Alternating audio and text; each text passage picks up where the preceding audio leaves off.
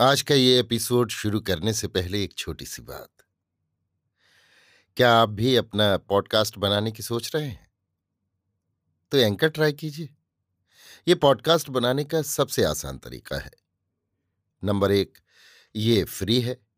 Number दो, इसमें कई सारे ऐसे टूल्स हैं जो आपको अपने फ़ोन और कंप्यूटर पर रिकॉर्ड और एडिट करने की फैसिलिटी देते हैं। नंबर तीन आप अपने पॉडकास्ट को डिस्ट्रीब्यूट भी कर सकते हैं, जिससे इसे स्पॉटिफाई और दूसरे प्लेटफॉर्म पर सुना जा सके। तो डाउनलोड कीजिए फ्री एंकर ऐप या विज़िट कीजिए एंकर डॉट एफ़ पर अपना पॉडकास्ट स्टार्ट करने के लिए। ये तो थी एक छोटी सी जानकारी, और अब शुरू करते हैं एपिसोड का सिलसिला। तो आज के एपिसोड में लीजिए सुनिए नापार्थ सारथी के लिखे उपन्यास तुलसी चौरा का भाग आठ, मेरी यानी समीर गोस्वामी की आवाज़ में। अगले दिन सुबह इरेमुडी मणि अपनी नई दुकान के उद्घाटन में उन्हें आमंत्रित करने आए। तो शर्मा जी घर पर नहीं मिले। रवि और कमली को अपने आने का मकसद बताकर चले गए। देखो बेटा, बाऊजी भले ही न माने, पर हम तो मुहूर्त और लग्न के विपरीत ही काम करते हैं। कल का दिन शुभ तो नहीं, पर मैं कल ही उद्घाटन करवा रहा हूँ। वे आए ना आए, उनकी मर्ज़ी है। तुम आओगे तो इन्हें भी लेते आना। सुबह साढ़े नौ बजे जब शर्मा जी लौटे तो रवि ने सूचना दी, पर शर्मा जी ने कोई प्रतिक्रिया नहीं दी, पर उनका चेहरा परेशान लग रहा था। वो अपने ढंग से अशुभ दिन में कमी की शुरुआत कर रहे हैं। आपको भी आने को कहा है। क्या हुआ बाऊ?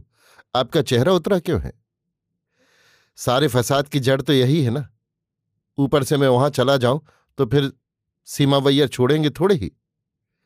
कैसा फसाद बाऊ सीमा वैयर चाहते थे कि ये जगह देशिका मणि को न मिले। इसलिए उन्होंने मेरे पेशगी लेने के बाद अहमद अली को मेरे पास भेजा। मैंने अपने वचन के अनुसार देश का मणि को ही दिलवा दिया। मठ से भी पत्र आ गया है। मैंने जब सीमा वैयर को पढ़वा दिया, खूब बिगड़े। बोले, नास्तिक को मठ की ज़मीन किराए पर दी जा रही है। ये अधर्म है, अनाचार है। मुझको गालियाँ भी सुनाई। परसों बटाई की बैठक थी। तब भी मैंने सही जरूरतमंदों को ही बटाई पर खेत उठवाए। उस बात से भी चिढ़े बैठे हैं। वे अपने आदमियों को ही खेत दिलवाना चाहते थे। मैंने उस दिन भी बैठक स्थगित कर दी। तो इसमें आप दुखी क्यों होते हैं? आपने तो सही काम किया है। दुखी नहीं हूँ बेटे। वहाँ जाते डर लगता है। फिर ये देश का मणि अशुभ मुहूर्त में काम शुरू कर रहा है। सीमा बैयर को अब इस बात से भी चिढ़ होगी। वैसे सैद्धांतिक रूप से चाहे जैसा भी हो, देश का मणि ईमानदार है। आपकी हिचकिचाहट पर हँसी आ रही है, बाबूजी। बेईमान चाहे जो भी सोच ले, इससे क्या ईमानदार का साथ देना छोड़ देंगे? यही तो हमारे देश की खासियत बनती जा रही है। बेईमानों, अत्याचारियों के डर से ईश्वर को पूजने वाला देश है या न्याय। और आंतरिक शुद्धि से युक्त सत्य दर्शन न हो तो वैसी भक्ति किस काम की? किसी बेईमान गुंडे के डर से अपने अज़ीज़ मित्र के समारोह में आप ना जाएँ, ये कुछ जच नहीं रहा। आप जाएँ ना जाएँ, मैं और कमली ज़रूर जाएँगे। बात वो नहीं है। खैर, चलो, हम साथ ही चलते हैं। शर्मा भी क्षण भर की हिचकिचाहट के बाद मान गए, पर उनका चेहरा परेशान था। मन में जाने कैसी हिचकिचाहट बाकी थी। कर्मकांडी ब्राह्मण का एक विदेशी युवती के साथ नास्तिक के यहाँ जाने की घटना को शंकर मंगलम के लोग किस रूप में देखेंगे? वे ये सोचकर आतंकित हो रहे थे। उनका भय सीमा वैयर और अपने अन्य विरोधियों को लेकर ही था। पर निजी तौर पर देशिका मणि के दामाद के इस उद्घाटन समारोह में सम्मिलित होने की उनकी हार्दिक इच्छा थी। उद्घाटन के लिए शुभ मुहूर्त तय करना न करना हर व्यक्ति की अपने इच्छा पर निर्भर है। उसे विवश नहीं किया जा सकता। बेटे ने किस तरह सही नब्ज पर उंगली रख दी थी? कहा था, आप लोग न्याय की पूजा करते हैं, पर अन्याय से भयभीत होते हैं। शर्मा को वही बात चुभ गई थी और चलने के लिए तैयार हो गए। रवि और कमली के तैयार होने के पहले वे कामाक्षी से बोलकर बाहर आ गए। वही हुआ जिसका उन्हें संदेह था। रवि, कमली और शर्मा को साथ निकलते देखकर लोग बाग बाहर औसारे पर निकल आए। सामने से पंडित शंभुनाथ शास्त्री आ रहे थे। शर्मा और रवि को अभिवादन किया और कमली को देखकर शर्मा जी से सवाल किया, ये कौन है? फ्रांस से आई हैं। हमारे देश हमारी संस्कृति के विषय में कुछ लिखना चाहती हैं। शर्मा ने कहा, ठीक है, फिर मिलते हैं। शास्त्री चले गए। दो चार और लोग मिले। उन्हें भी इसी तरह उत्तर देकर टरकाना पड़ा। वहाँ तो जब तक परिचय नहीं करवाया जाता, लोग बाग पूछते तक नहीं। रवि ने कहा तो शर्मा जी हंस दिए तुम पश्चिमी सभ्यता के बारे में कहते हो रवि। यहाँ तो नाभि नाला अलग होते ही शिशु दूसरों में रुचि लेने लगता है। वे पहुँचे तो इरेमुडी मणि की दुकान में भीड़ नहीं थी। तीन तरफ़ दीवारें खड़ी की गई थीं। न फूलों का हार, न आम की पत्तियों का तोरण। कोई हल्दी, चंदन, कुमकुम नहीं। बस उनके आंदोलन के नेता की बड़ी तस्वीर टंगी थी। इरेमुडी मणि सबका स्वागत कर रहे थे। लोगों के बैठने के लिए बेंचें पड़ी थीं। इरेमुडी मणि ने उन्हें बिठाया, चंदन लगाए और मिश्री खिलाई। कुछ देर बातें करते रहे। वे लोग चलने लगे तो इरेमुडी मणि शर्मा जी को एक ओर ले गए। अहमद अली को यह जगह नहीं मिली, इसलिए सीमा वैयर पूरे गाँव में बदनामी फैला रहा है। उसका कहना है कि मैं आस्तिकों से वैर मोल लेना चाहता हूँ, इसलिए ये दुकान यहाँ लगाई है। सबको धमका रखा है कि कोई भी यहाँ से सामान नहीं खरीदेगा। मैं अच्छों के लिए अच्छा बुरों के लिए बुरा। व्यापार के लिए सिद्धांतों को हवा में नहीं उड़ा सकता। अपने सिद्धांतों को दूसरों पर मैं थोपता भी नहीं। मैं जानता हूँ कि किस तरह ईमानदारी से व्यवसाय चलाया जा सकता है। हज़ार सीमा वैयर पैदा हो जाए, वे कुछ नहीं बिगाड़ सकते। वो तो ठीक है देशिका मणि, तुम ये मत सोचना कि तुम्हारे अधिकार पर हमला कर रहा हूँ। ये मठ की जगह है, आसपास के लोग धार्मिक हैं। यहाँ कुछ दुकान का ये नास्तिक नाम, ये चित्र तुम्हें अटपटा नहीं लगता? हो तो हो, मैं स्वांग नहीं भर सकता। व्यापार में घाटा हो जाए पर सिद्धांत में घाटा ना हो। एरेमुडी मणि तैश में आ गए। एरेमुडी मणि की ये साफ़ गोई शर्मा को अच्छी लगती थी, पर वे जानते थे कि एक ना एक दिन सीमा वैयर की दुश्मनी महँगी पड़ेगी। तुम ठीक कहते हो यार, तुम्हें अपने सिद्धांतों पर अटल रहने की पूरी छूट है। पर सीमा वैयर को जानता हूँ ना, इसलिए कह रहा हूँ। ये मत सोचना कि तुम्हें विवश कर रहा हूँ। दुकान तुम्हारी है, जैसा चाहो चलाओ। मैं तो आपको घटना से वाकिफ करा देना चाहता था। इरेमुडी मणि ने वार्तालाप को पूर्ण विराम दिया। इसी समय काली कमीज पहने तीन चार कार्यकर्ता आए। उन्हें विदा कर फिर वहीं लौट आए। अच्छा हुआ तुम इन्हें भी साथ ले आए। कुछ देर मौन के बाद शर्मा जी ने सीमा वैयर की धमकी के बारे में कह सुनाया। रहने दो यार उसे। उसका तो अंतिम समय आ गया है। इरे मुणिमणि कड़वाहट के साथ बोले। शर्मा, रवि, कमली तीनों ही इरे मुणिमणि से विदा लेकर निकलने लगे। जाते जाते रवि बेंच पर रखी किताबें पलटने लगा। आदिशंकर दर्शन, बोधाय नियनम, पाँच रात्र बैखानक पद्धति, श्री वैष्णव चांड मारुतम आदि पुस्तकें रखी हुई थीं। क्या देख रहे हो बेटा? अपनी ही है। पढ़ रहा हूँ इन दोनों। रवि से बोले, कुछ नहीं, यूँ ही पलट रहा था। रवि ने कहा, मोड़ पर आकर रवि ने पूछा, एक और तो ये अशुभ मुहूर्त में काम करते हैं दूसरी ओर धर्म और दर्शन की पुस्तकें पढ़ते हैं।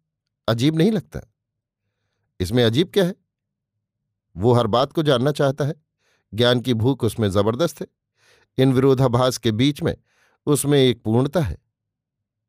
पर कितना खूबसूरत विरोधाभास है भाऊ एक ओर जब ओसारी पर पान चबाते, ताश के पत्ते खेलते सीमा वैयर को देखता हूँ, और दूसरी ओर इनके बारे में सोचता हूँ तो लगता है, ज्ञान का जाति से कोई संबंध नहीं है ना? रवि ने पूछा, शर्मा ने कोई उत्तर नहीं दिया। उन्होंने उत्तर भले ही न दिया हो, पर वे उसके बारे में लगातार सोच रहे हैं। वो ये जानता है। वो सोच रहा था, बाऊ उसकी बात को कहेंगे, पर बाऊ की चुप्पी उसे संतोषजनक लगी। घर लौटते ही सीमा वैयर के प्रचार का परिणाम भी उन्होंने देख लिया। अग्रहारम के तीन चार सम्मानीय व्यक्ति उनकी प्रतीक्षा में खड़े थे। शर्मा जी ने उनका स्वागत किया और ओसारे पर ही बैठ गए। रवि और कमली भीतर चले गए। आगंतुकों के चेहरे देखकर ही शर्मा जी उनका मकसद भाप गए। भजन मंडली के पद्मनाभ अय्यर, वेद धर्म सभा के सचिव हरिहर गनपाणी करणम मातृभूतम और जमींदार स्वामीनाथ भी आए थे। बात की शुरुआत हरिहर गनपाणी ने की। जब ये सार्वजनिक संपत्ति है तो मठ से जुड़े चार लोगों की सलाह लेनी चाहिए थी। अग्रहारम का ही कोई तैयार हो जाता। पहले उनसे पूछ लेना चाहिए था आपको। शर्मा जी ने धैर्य के साथ इसका उत्तर दिया, पर किसी ने भी उनकी बात पर ध्यान नहीं दिया। आप टेंडर मंगवा लेते, बोलियाँ लगती, और अच्छा किराया मिल जाता। एक नास्तिक को तो नहीं मिलनी चाहिए थी। श्रीमठ को मैंने लिखा था। उन्होंने तो सिर्फ़ इस बात पर ज़ोर दिया कि किराया समय पर मिल जाए। पार्टी को नेक और ईमानदार होना चाहिए, बस। यही वे चाहते थे। तो ये नास्तिक बनिया आपको ईमानदार लगा क्यों? कोई क्या है, इससे मुझे कुछ लेना देना नहीं। वो कैसे हैं, मुझे यही देखना है। यही तो हम भी आपसे पूछ रहे हैं। यानी कि आप जानते हैं वे कैसे हैं, और जानबूझकर ये किया गया है। विवाद बढ़ने लगा। शर्मा जी समझ गए, ये सारी आग सीमा वैयर की लगाई है। जाते जाते शर्मा जी को भला बुरा कह गए। दोपहर शर्मा जी किसी काम से भूमिनाथपुरम गए थे। बसंती आई थी। हफ़्ते भर में उसे बंबई जाना था। कमली ने उससे कुछ सुझाव मांगे। कामाक्षी की तरह लांग वाली धोती पहननी भी सीखी। रवि घर पर नहीं था, इसलिए जी खोलकर बातें करने का अवसर हाथ लग गया। हालाँकि कमली को भारतीय रीति रिवाजों, नियमों, अनुष्ठानों के बारे में काफ़ी जानकारी थी, पर कुछ छोटी छोटी शंकाएँ बनी रहीं। बसंती से उनका निवारण करा लिया। एक प्रश्न बेहद निजी था। बसंती ने उसे साविस्तार साफ़ साफ़ समझा दिया। ऐसे दिनों के लिए पिछवाड़े में एक कमरा है, वहीं रहना पड़ता है। ढेर सारी किताबें रख लेना, पढ़ती रहना। तीन दिनों की जेल समझ लो। कमली कामाक्षी को पूरी तरह से संतुष्ट करना चाहती थी। संझवाती वाली घटना, फिर रवि के पिता का उसे सलाह देने की बात, बसंती से उसने कुछ भी नहीं छिपाया। अगर परेशानी हो तो मेरे घर चली आना, बाऊजी से कह जाऊँगी। पर कमली नहीं मानी। देखेंगे, मुझे लगता है इसकी ज़रूरत नहीं रहेगी। कमली ने निर्णयात्मक स्वर में कहा तुम उन तीन दिनों के लिए पारू को स्कूल में छुट्टी दिलवा देना। कौड़ियाँ खेल लेगी तुम्हारे साथ? अरे तो क्या समझती है? मुझे अकेले में डर लगेगा। कमली ने पूछा। उसकी इच्छा के अनुसार ही उस दिन शाम भूमिनाथपुरम के शिव मंदिर ले गई और एक विदेशी युवती को भारतीय परिधान में पूजन सामग्री लेकर चलते देख लोग ठिठक गए। बसंती ने कमली को मंदिर की ऐतिहासिक पृष्ठभूमि से परिचित करा दिया। बसंती के साथ वो गर्भगृह के समीप गई। शर्मा जी के परिवार के कुशल मंगल की कामना करती रही। भूमिनाथपुरम का भव्य शिव मंदिर, उसका कलात्मक सौंदर्य और शिल्प उसे बेहद भाया। लौटते में कमली ने बसंती से गदगद स्वर में कहा, तुम लोगों के प्राचीन मंदिर कला के भंडार हैं, पर तुम्हारे यहाँ की युवा पीढ़ी तो अब सिनेमा थिएटरों में भक्ति भाव से जाने लगी है। मंदिर जाना कौन पसंद करता है? वहीं सिगरेट के धुएँ में उनकी पूजा अर्चना चलती है। ठीक कहती हो तुम, यहाँ मंदिरों से अधिक भीड़ टूरिंग थिएटरों में मिलेगी। मैक्स मूलर के जमाने से पश्चिमी देशों में पूर्व की सभ्यता और संस्कृति के प्रति एक आकर्षण उत्पन्न हो गया था। मैक्स मूलर ने ऑक्सफोर्ड में वेद और उपनिषदों का अनुवाद कर उन्हें प्रकाशित करने का काम शुरू किया, तब से ही पश्चिम ने पूर्व की ओर देखना प्रारंभ कर दिया। और तब से ये भी होने लगा कि तुम लोगों ने पश्चिम की ओर आँखें फाड़कर देखना शुरू किया और वहाँ की भौतिकवादी उपभोक्ता संस्कृति को अपनाना शुरू किया। सच कहती हो, आज भारत भौतिकवादी हो गया है। स्वतंत्र भारत की सबसे बड़ी गरीबी इसकी सांस्कृतिक गरीबी है। भूख से अधिक ये सांस्कृतिक गरीबी खतरनाक है। हाँ संस्कृति और अध्यात्म की गरीबी सचमुच में भयंकर है। एक देश को पतन के गर्त तक ले जाने वाला है। लौटते में वार्तालाप चल रहा था। बसंती ने महसूस किया कि कमली एक हिंदू युवती की तरह रहना चाहती है। उस तरह दिखने और रहने की उसकी ललक को बसंती समझ गई। हम लोग तो जन्म से हिंदू हैं, पर बाहर से आने वाले लोगों को हिंदू धर्म इतना आकर्षित करता है। ये सचमुच आश्चर्यजनक है। तुम लोग सुधार और पुनर्जागरण के नाम पर एक पवित्र और पुरातन गंगा प्रवाह से निकलकर धूप सेंकना चाहते हो। पर हम लोग उस प्रवाह में डूबकर पवित्र होना चाहते हैं। हिंदू के रूप में जन्म लेने वाला पूर्ण हिंदू नहीं होता। जो हिंदुत्व को समझकर हिंदू की तरह रहना चाहता हो, वही पूर्ण हिंदू है। हिंदू एक धर्म नहीं, जीवन की एक पद्धति है। पर जो गंगा तक नहाने जाता है, वही तो भीगेगा। गंगा उत्तर में बहने वाली नदी ही नहीं, बल्कि भारत में फैली हुई एक पावन भावना है। तुम्हारे यहाँ सांस्कृतिक एकता है। तुम्हारा इतिहास ही गवाह है। कि देश के कई स्थानों में, झीलों, तालाबों में गंगा के जल को ही सबसे पहले लाया जाता है। हिमालय से लेकर कन्याकुमारी तक कोई भी हिंदू मरता है तो मुँह में गंगा जल ही डाला जाता है। बसंती अपने ही इतिहास को दूसरों के मुँह से सुनकर पुलकित हो उठी। बंबई जाने से पहले कई शामें कमली और बसंती ने साथ बिताई, जी भरकर बातें की। उसके बंबई जाने के दूसरे या तीसरे सप्ताह ही श्रीमठ से एक तार आया और शर्मा जी कामाक्षी को लेकर वहाँ चले गए। लौटते में हफ़्ता लग जाने की संभावना थी। कामाक्षी ने घर की ज़िम्मेदारी पार्वती को सौंप दी थी। ज़्यादातर पक्का खाना बैठक में ही बनाने की सख्त हिदायत थी। अभी आप सुन रहे थे नापार्थ सारथी के लिखे उपन्यास, तुलसी चौरा का भाग आठ, मेरी यानी समीर गोस्वामी की आवाज़ में।